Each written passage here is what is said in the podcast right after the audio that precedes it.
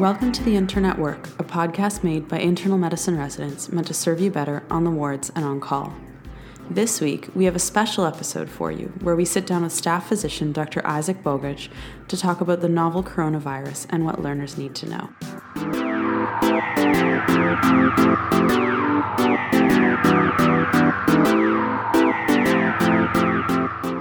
Hi, everyone. Today we have a special guest with us, Dr. Isaac Bogoch. He's an infectious disease specialist from the University of Toronto and he practices out of Toronto General Hospital. Dr. Bogoch, thank you for taking the time out of your busy schedule to do this podcast with us. Oh, of course, not a problem at all.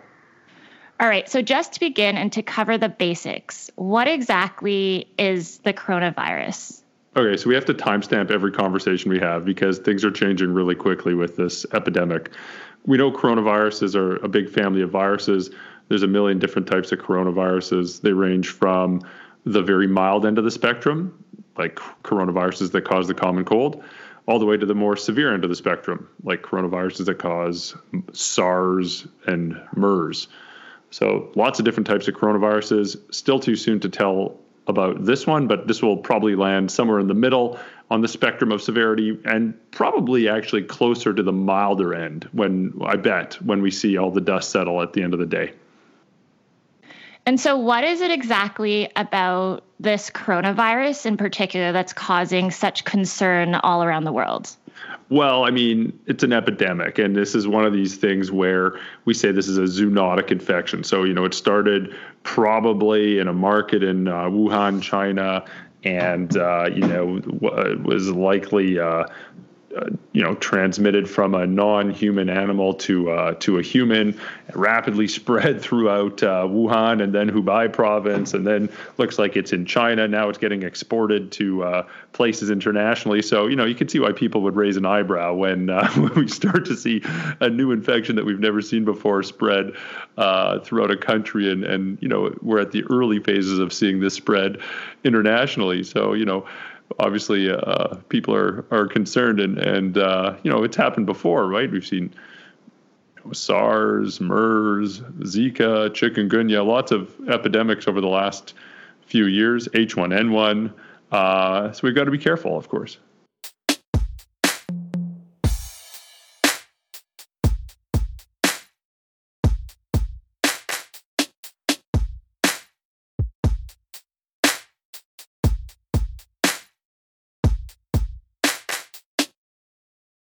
So within Canada, how is Canada sort of at large screening for the coronavirus? So, I mean, yeah, I mean, again, I want to date stamp this. We're talking on uh, February 5th, I believe. Uh, so, you know, right now, as at the, the current state, uh, uh you know, Canada is screening for this. We have uh, screening at ports of entry, major ports of entry, uh, and people arriving from China We'll have uh, screening questionnaires. Really, these are, I think this is helpful, right? It, it basically informs people, you know, if you come down with signs and symptoms uh, suggestive of a coronavirus infection, so fever, cough, shortness of breath, here's where you go and here's what you should do. Uh, you, know, you know, the screening at the airports, of course, we're not going to catch people with the infection. There's an incubation period, and you got to get lucky to get people at the airport while they're having active symptoms. You know, most of the time, people are going to be uh, in an incubation period, uh, or maybe have such mild symptoms that they won't even report it. So, so really, the key thing for airport screening is to really um, inform people and educate people of what to do if they do come down with uh, with the infection. And you know, it, has been working. It's been working well. I mean, we've had, uh, a, I would say, a generally informed public. So we've had a lot of cases in Canada that have been suspected for this, and uh, most of them have been ruled out. Uh, as of today, there's been five cases, three in Ontario and two in British Columbia. Uh, you know, and people were put identified early, put into precautions early. Contact tracing was done. Uh, you know, labs were sent to the appropriate places. They were able to rule in infection relatively quickly. So, you know, I think uh, at the federal, provincial, city, and also the hospital level, things have been going okay so far. Right. And are they doing any type of like febrile screening for specific populations at the points of entry, or is it mostly no, just questionnaires? No, no, questionnaires. They're doing that in certain places. I, I, believe they're doing that in the United States and maybe one or two other countries, but uh, we're not doing that in, in Canada. And again, you know, this has been studied before. Like there are, you know, there's data from Ebola virus, from uh, it's been attempted with, uh, you know, many other H1N1. Uh, it's been attempted, SARS. It's been attempted. You got to get lucky to pick up febrile people as they're walking through your port of entry. You know, most right. people remember with with these infections, there's an incu- there's an incubation period, and you know, you got to get lucky if that someone has the right signs and the right symptoms at the exact time they're coming through the port of entry. So a lot of the times screening for fevers, you know, is not the most helpful tool. I'm not saying don't do it. I'm saying it takes a ton of resources. And if those resources are then going to be detracted from other useful clinical or public health initiatives, it's probably not worth it. Right. Uh, but but you're not you're not going to pick up a lot of people coming in with screening for fevers. And again, especially during the winter time in Canada, influenza season, you're going to get imagine you get a positive case. How many false positives are you going to have? So right. there's that issue of picking people up during the incubation period. And there's the issue of positive cases and, and how many of them are true positives versus uh, false positives in the sense that they might really have a fever, but they have a an alternative diagnosis. Right. And just to sort of compare then coronavirus, this one in particular, to, for instance, the SARS epidemic or even um, influenza. So there's been a lot of campaigning now saying, you know, obviously get your flu shot. Um, you're concerned about coronavirus, but there is some version of a preventable vaccine for the for influenza that a lot of people aren't aren't getting yeah. in the general public. Yeah. Um, how does sort of this compare to the scale and the mortality and morbidity of SARS versus influenza? And I know that some of the statistics for influenza aren't so precise. Um, right. But if you could give us a general picture, that'd be great. Yeah. So I mean, like, so in general, SARS was pretty pretty nasty, and most people that were infected would have a, a pretty rough go. And ultimately, at the end of the day, it had about a 10 to 11 percent mortality rate. That was higher in elderly people, that was lower in younger people, but that's that's a that's a pretty impressive mortality rate. Uh, influenza, on the other hand, I mean, we know lots of people get infected. Unfortunately, of course, we know the vaccine, while it isn't perfect, is still the best form of protection. Uh, and we know in in Canada, every year, influenza is going to hospitalize about 12,000 ish people, and it will contribute directly or indirectly to the death of about 3,000 to up to 3,500 Canadians per year, either directly or, or indirectly through you know an inflammatory pathway that might lead to uh, cardiovascular negative cardiovascular outcomes, in, including uh, you know so so they're both you know they're they're both nasty infections, of course, and and and influenza. At least we have something that we can do to help either mitigate the severity or actually mitigate us getting getting this infection. So that's one thing. And you know, how does this coronavirus stack up? So the short answer is we don't know yet because we don't have enough data. Uh, and if you look at the current data that's available with the number of uh, confirmed cases and the number of, of, suspected cases and the numbers of deaths, you sort of see a you know case fatality rate you know ranging from the one point high to two point low percent. But in actuality, many of us who have been following this closely think that that's probably going to drop significantly as we appreciate that there are subclinical infections and there are more and more people that probably have this infection that have mild symptoms that are just not sick enough to seek medical care.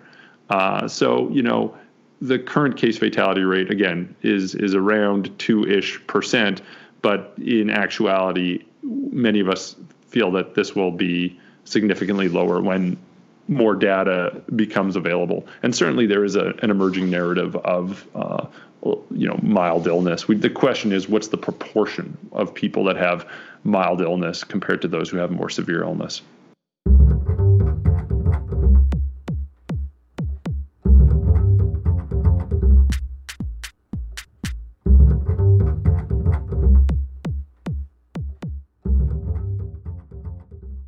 So we're going to switch gears and sort of think about this now from the resident perspective. So thinking tonight's on call for junior and senior residents. Um, the first question a lot of residents had was who should we screen? Is it really just based on travel history, or are there any specific symptoms um, or basic lab abnormalities that would point you to think this person might have coronavirus? I mean, the key thing here is that it is a respiratory virus, so people will primarily have respiratory syndromes. And uh, certainly there's some emerging data to suggest that. Now, of course, this overlaps with just about every other respiratory virus. And, you know, as I say, you're not going to be able to percuss your way out of this one. So, you know, history is crucial. And currently, and I always got to be careful with my words, currently, you know, we're looking at people that have traveled to China within the last two weeks because it's got an incubation period. Uh, there's a great New England Journal study uh, with a couple hundred people, and they're showing an incubation period of about five to six days, but not more than two weeks. So we say, you know, recent travel to China within two weeks, and or uh, close contact with someone who may have this infection. Uh, so, for example, in Canada, in the most recent case, this uh, individual who was infected had never left Vancouver or had never left British Columbia, but had several guests from Wuhan stay with her that she had close contacts with. And uh, so, so it's important to remember either close contacts, close contact with a potentially infected individual, or travel to China, all within a, a 14-day period of time. And then, you know, you're looking for respiratory signs and symptoms, so fever, cough, shortness of breath. I think we're also going to see, and again, I don't have a ton of data to support this, but there's sort of emerging whispers of data showing that there might be some gastrointestinal uh, manifestations, and that's again not uncommon when we see. Um, uh, respiratory viruses. Sometimes people mm-hmm. also have concomitant diarrhea as well, uh, especially with influenza. Uh, so you know, I think we should we should be on the lookout for that. But like as of today, I don't think we'd be screening for primary, you know, primarily gastrointestinal syndromes. Uh, I don't think that that that would fit the bill right now. But uh, you know, I, I want to keep an open mind and stay humble as we learn more and more about this virus. So I think the key thing is respiratory symptoms plus uh, travel to China within 14 days or contact with someone who may be potentially infected within 14 days. Right. And at this point, are we considering it all of China or are we just thinking mostly of sort of Wuhan and the Hubei pro- province? Yeah, I mean, primar- the epidemic's primarily in the Hubei province, but in all fairness, there is transmission elsewhere in China, and it's difficult to know uh, how much uh, transmission there is in Hubei and also outside of Hubei, elsewhere in China. So, I mean, I think an eyebrow should go up with any, uh, you know, travel to China. And certainly that's what the current guidelines recommend. And again, anything can change. I think it's important that we follow this day by day because um, screening can change and, and travel recommendations can change. Uh, so it's it's just important to sort of timestamp these conversations and, and stay up to date. Yeah, absolutely. Um, so another question that residents had were what is the difference between droplet versus airborne protection? Um, are you really, is this something that really needs airborne protection? Because obviously, with things like the flu, we are just using droplet. Um, so, residents wanted to know is there really a difference um, and what the evidence is, if any, supporting airborne over droplet? Well, currently we're using airborne in contact. Uh, and I think that's I think that's a fair a fair thing to do right now. Um, you know, is droplet acceptable? Let's find out. I mean, we'll we'll have more information soon. There's uh, you know never before never have I seen the uh, rapidity of data you know landing on our you know in our computer inboxes with with, with uh, a new infection. I mean, for you know within the first two weeks of even knowing this infection even existed, the genome was sequenced and made publicly available. So we're learning about it uh, at unprecedented paces. But uh, currently, I think the most hospitals uh, are using airborne and contact precautions, and I think that's completely reasonable. But you know, we'll, as always, adapt with the emerging data, d- depending on obviously make, ensuring that it's of the highest quality data. Uh, and uh, and maybe that'll change, but certainly for now, I think it's uh, appropriate. Yeah, absolutely. Better safe than sorry. How is the coronavirus confirmed then? What kind of testing are we using? What's the turnaround time? Um, is there anything we need to mark specifically on the test? Um, and sort of where does it where does it go yeah. um, if we're if we're looking for coronavirus? So I'll preface this with you know every hospital is going to have their own protocol, so it's extremely important for people to uh, ensure that they're up to date on what their own protocols are. In general, in general, if you're listening in Canada, uh, your hospital will have a protocol about how sampling should be done. It'll likely be a nasopharyngeal swab or a throat and or a throat swab. Okay, but check to see if there's other other samples that uh, your hospital uh, uh and, and, lab is interested in acquiring. Um, uh, most samples uh, are sent to the provincial health laboratory for first pass testing, and then there's confirmatory testing that's performed at the National Microbiology Lab in Winnipeg. Um, the turnaround time's been very quick. I mean, it's not more than two days, and usually in about one day, where you have the provincial laboratory results. Then it takes another day or two to get the uh, national microbiology lab results, uh, confirmatory results, as well. But uh, so the turnaround time has been extremely quick. Just and to sound like a broken record, it's extremely important to know what the protocols are at your individual hospitals, but that's sort of a general approach. Yeah, absolutely. Um, how sensitive or specific is the test that we're using? Are there possibilities for false negatives or false positives at all? Yeah, it's great, great question. So, you know, a couple points. One, it was extremely helpful that the genome was sequenced because I think a lot of the diagnostic tests are now adapting to this. I'm not going to pretend to be a, a laboratory person because I'm not. Uh, but uh, but you know I don't have numbers for sensitivity and specificity, but I think they're going to end up being extraordinarily high for both. Um, and you know it's interesting because there was a recent case in London, Ontario, where the provincial health lab tests were negative, but the confirmatory tests at the National Microbiology Lab were positive. Um, and at the, you know, some people were saying, "Wow, what does that mean?" And are the provincial health labs doing the right thing? And the answer is, yeah, this is a great system. Uh, this shows us that the system's actually working. You know, we have different labs doing different tests, updating their tests as well, uh, as the provincial health lab said that they were in the process of doing. And you know, I count that as a success. I mean. Uh, you know, this is why we have these different levels of testing at the provincial health lab and then at the uh, at the national microbiology lab. Uh, so uh, you know, this is I think with this sort of you know safety net of having two different labs look at these samples and using different methods of looking at these samples, we're going to have a very high sensitivity and specificity. And uh, you know, kudos to them for setting up the system in such a way.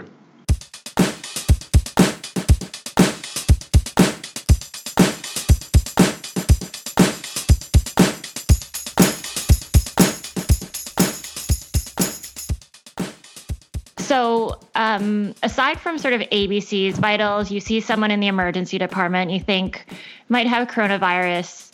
Um, is there any sort of predictions or special considerations with respect to case severity? So, for instance, who needs to be hospitalized and who needs to, um, or who can go home, as opposed to sort of just your general respiratory triage that you would do with patients coming with respiratory illness? So, you know, I think you know, obviously currently, of course, there's a lot of sensitivity about this particular infection. So if people are seeing this infection, they, you know, no one goes at it alone, and you, you know, you have to number one work within the appropriate rules and regulations and policies of your individual hospital.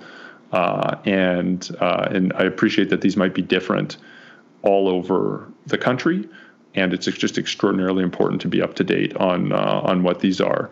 In general, practitioners, if they suspect this, will be in touch with the infection prevention and control uh, specialists, and and there is a system of communication between the the hospital and pre- infection prevention and control specialists with um, public health departments, either at the city level and, and, and likely the provincial level, that will help facilitate uh, sample acquisition and diagnostic testing to rule in or rule out infection.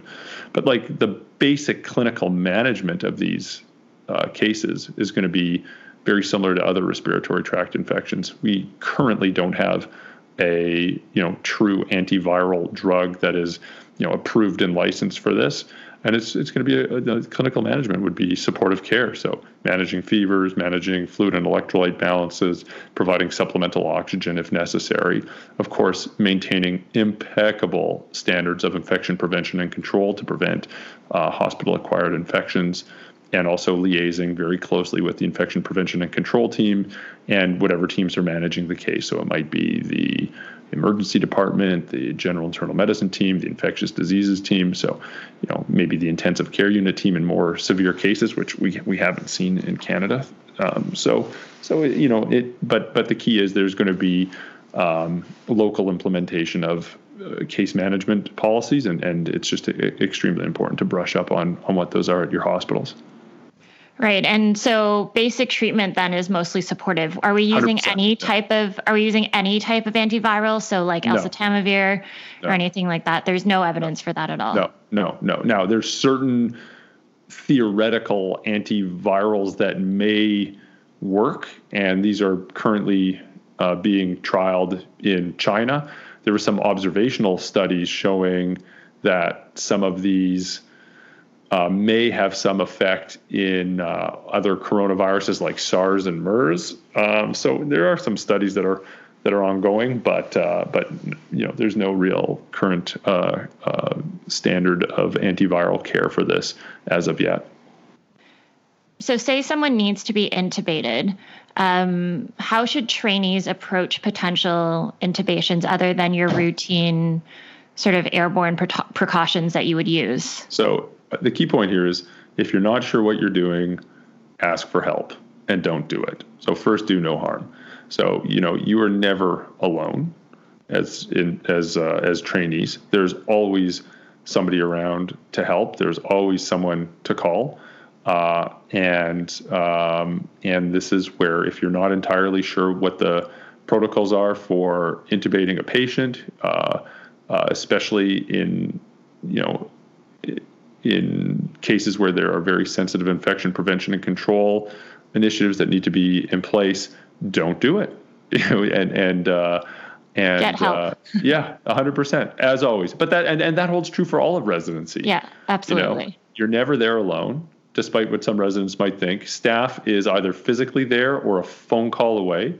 Yeah. Uh, and uh, regardless of what service people are on, and uh, there's always staff available in the hospital available mm-hmm. to help you know be it maybe they're on a different service but there's always staff available mm-hmm. uh, and uh, and and you know obviously you're not alone so if you if you don't know and you're not trained to do it don't do it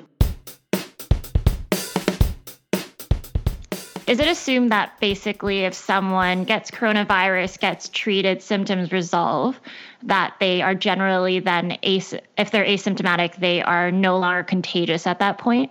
So if someone gets the infection and then recovers, you know, we first of all, there there actually was some neat data that I saw today uh, from the few cases in Germany where people were sick, and then they just started measuring virus from these individuals. And you know, like I think other respiratory viruses, there may be some viral shedding for a few days afterward, which which is you know no one would be surprised if if that's the case. Mm-hmm. Um, but uh, you know, people will be followed closely. Current currently, people will be followed closely by public health and uh, I believe you know different public health teams might have different policies, but they might be looking for viral shedding before people should uh, come out of uh, you know house-based uh, rest and and I mean quarantine until they they can uh, come out of that. So you know they want to some I, I can't speak on. Um, about what the policy is across different uh, jurisdictions, but I know some places are looking for two negative swabs before they say you can come out of home-based quarantine. Okay, last question. What's the sure. difference between an epidemic and a pandemic? Epidemic is, you know, basically an above normal number of cases of something uh, that that would be expected. Uh, pandemic is essentially when we start. So, is this a pandemic as of uh, what is it, February fifth, two thousand and twenty? No, it is not. Uh, could it be a pandemic? Sure. I mean, anything can happen. No one, no one, no one's entirely sure what direction this is going to take. But if you start to see sustained chains of transmission outside of China in other international settings, so multiple sustained chains of transmission uh, in many places outside of the uh, area of onset, you know, those are those are clues that it's that it's turning into a pandemic.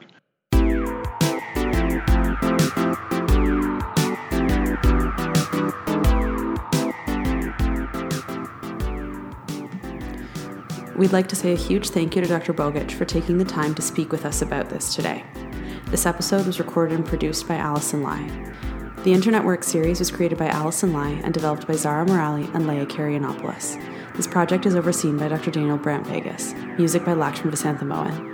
As always, don't forget to check out our website, www.theinternetwork.com, for infographics and more resources.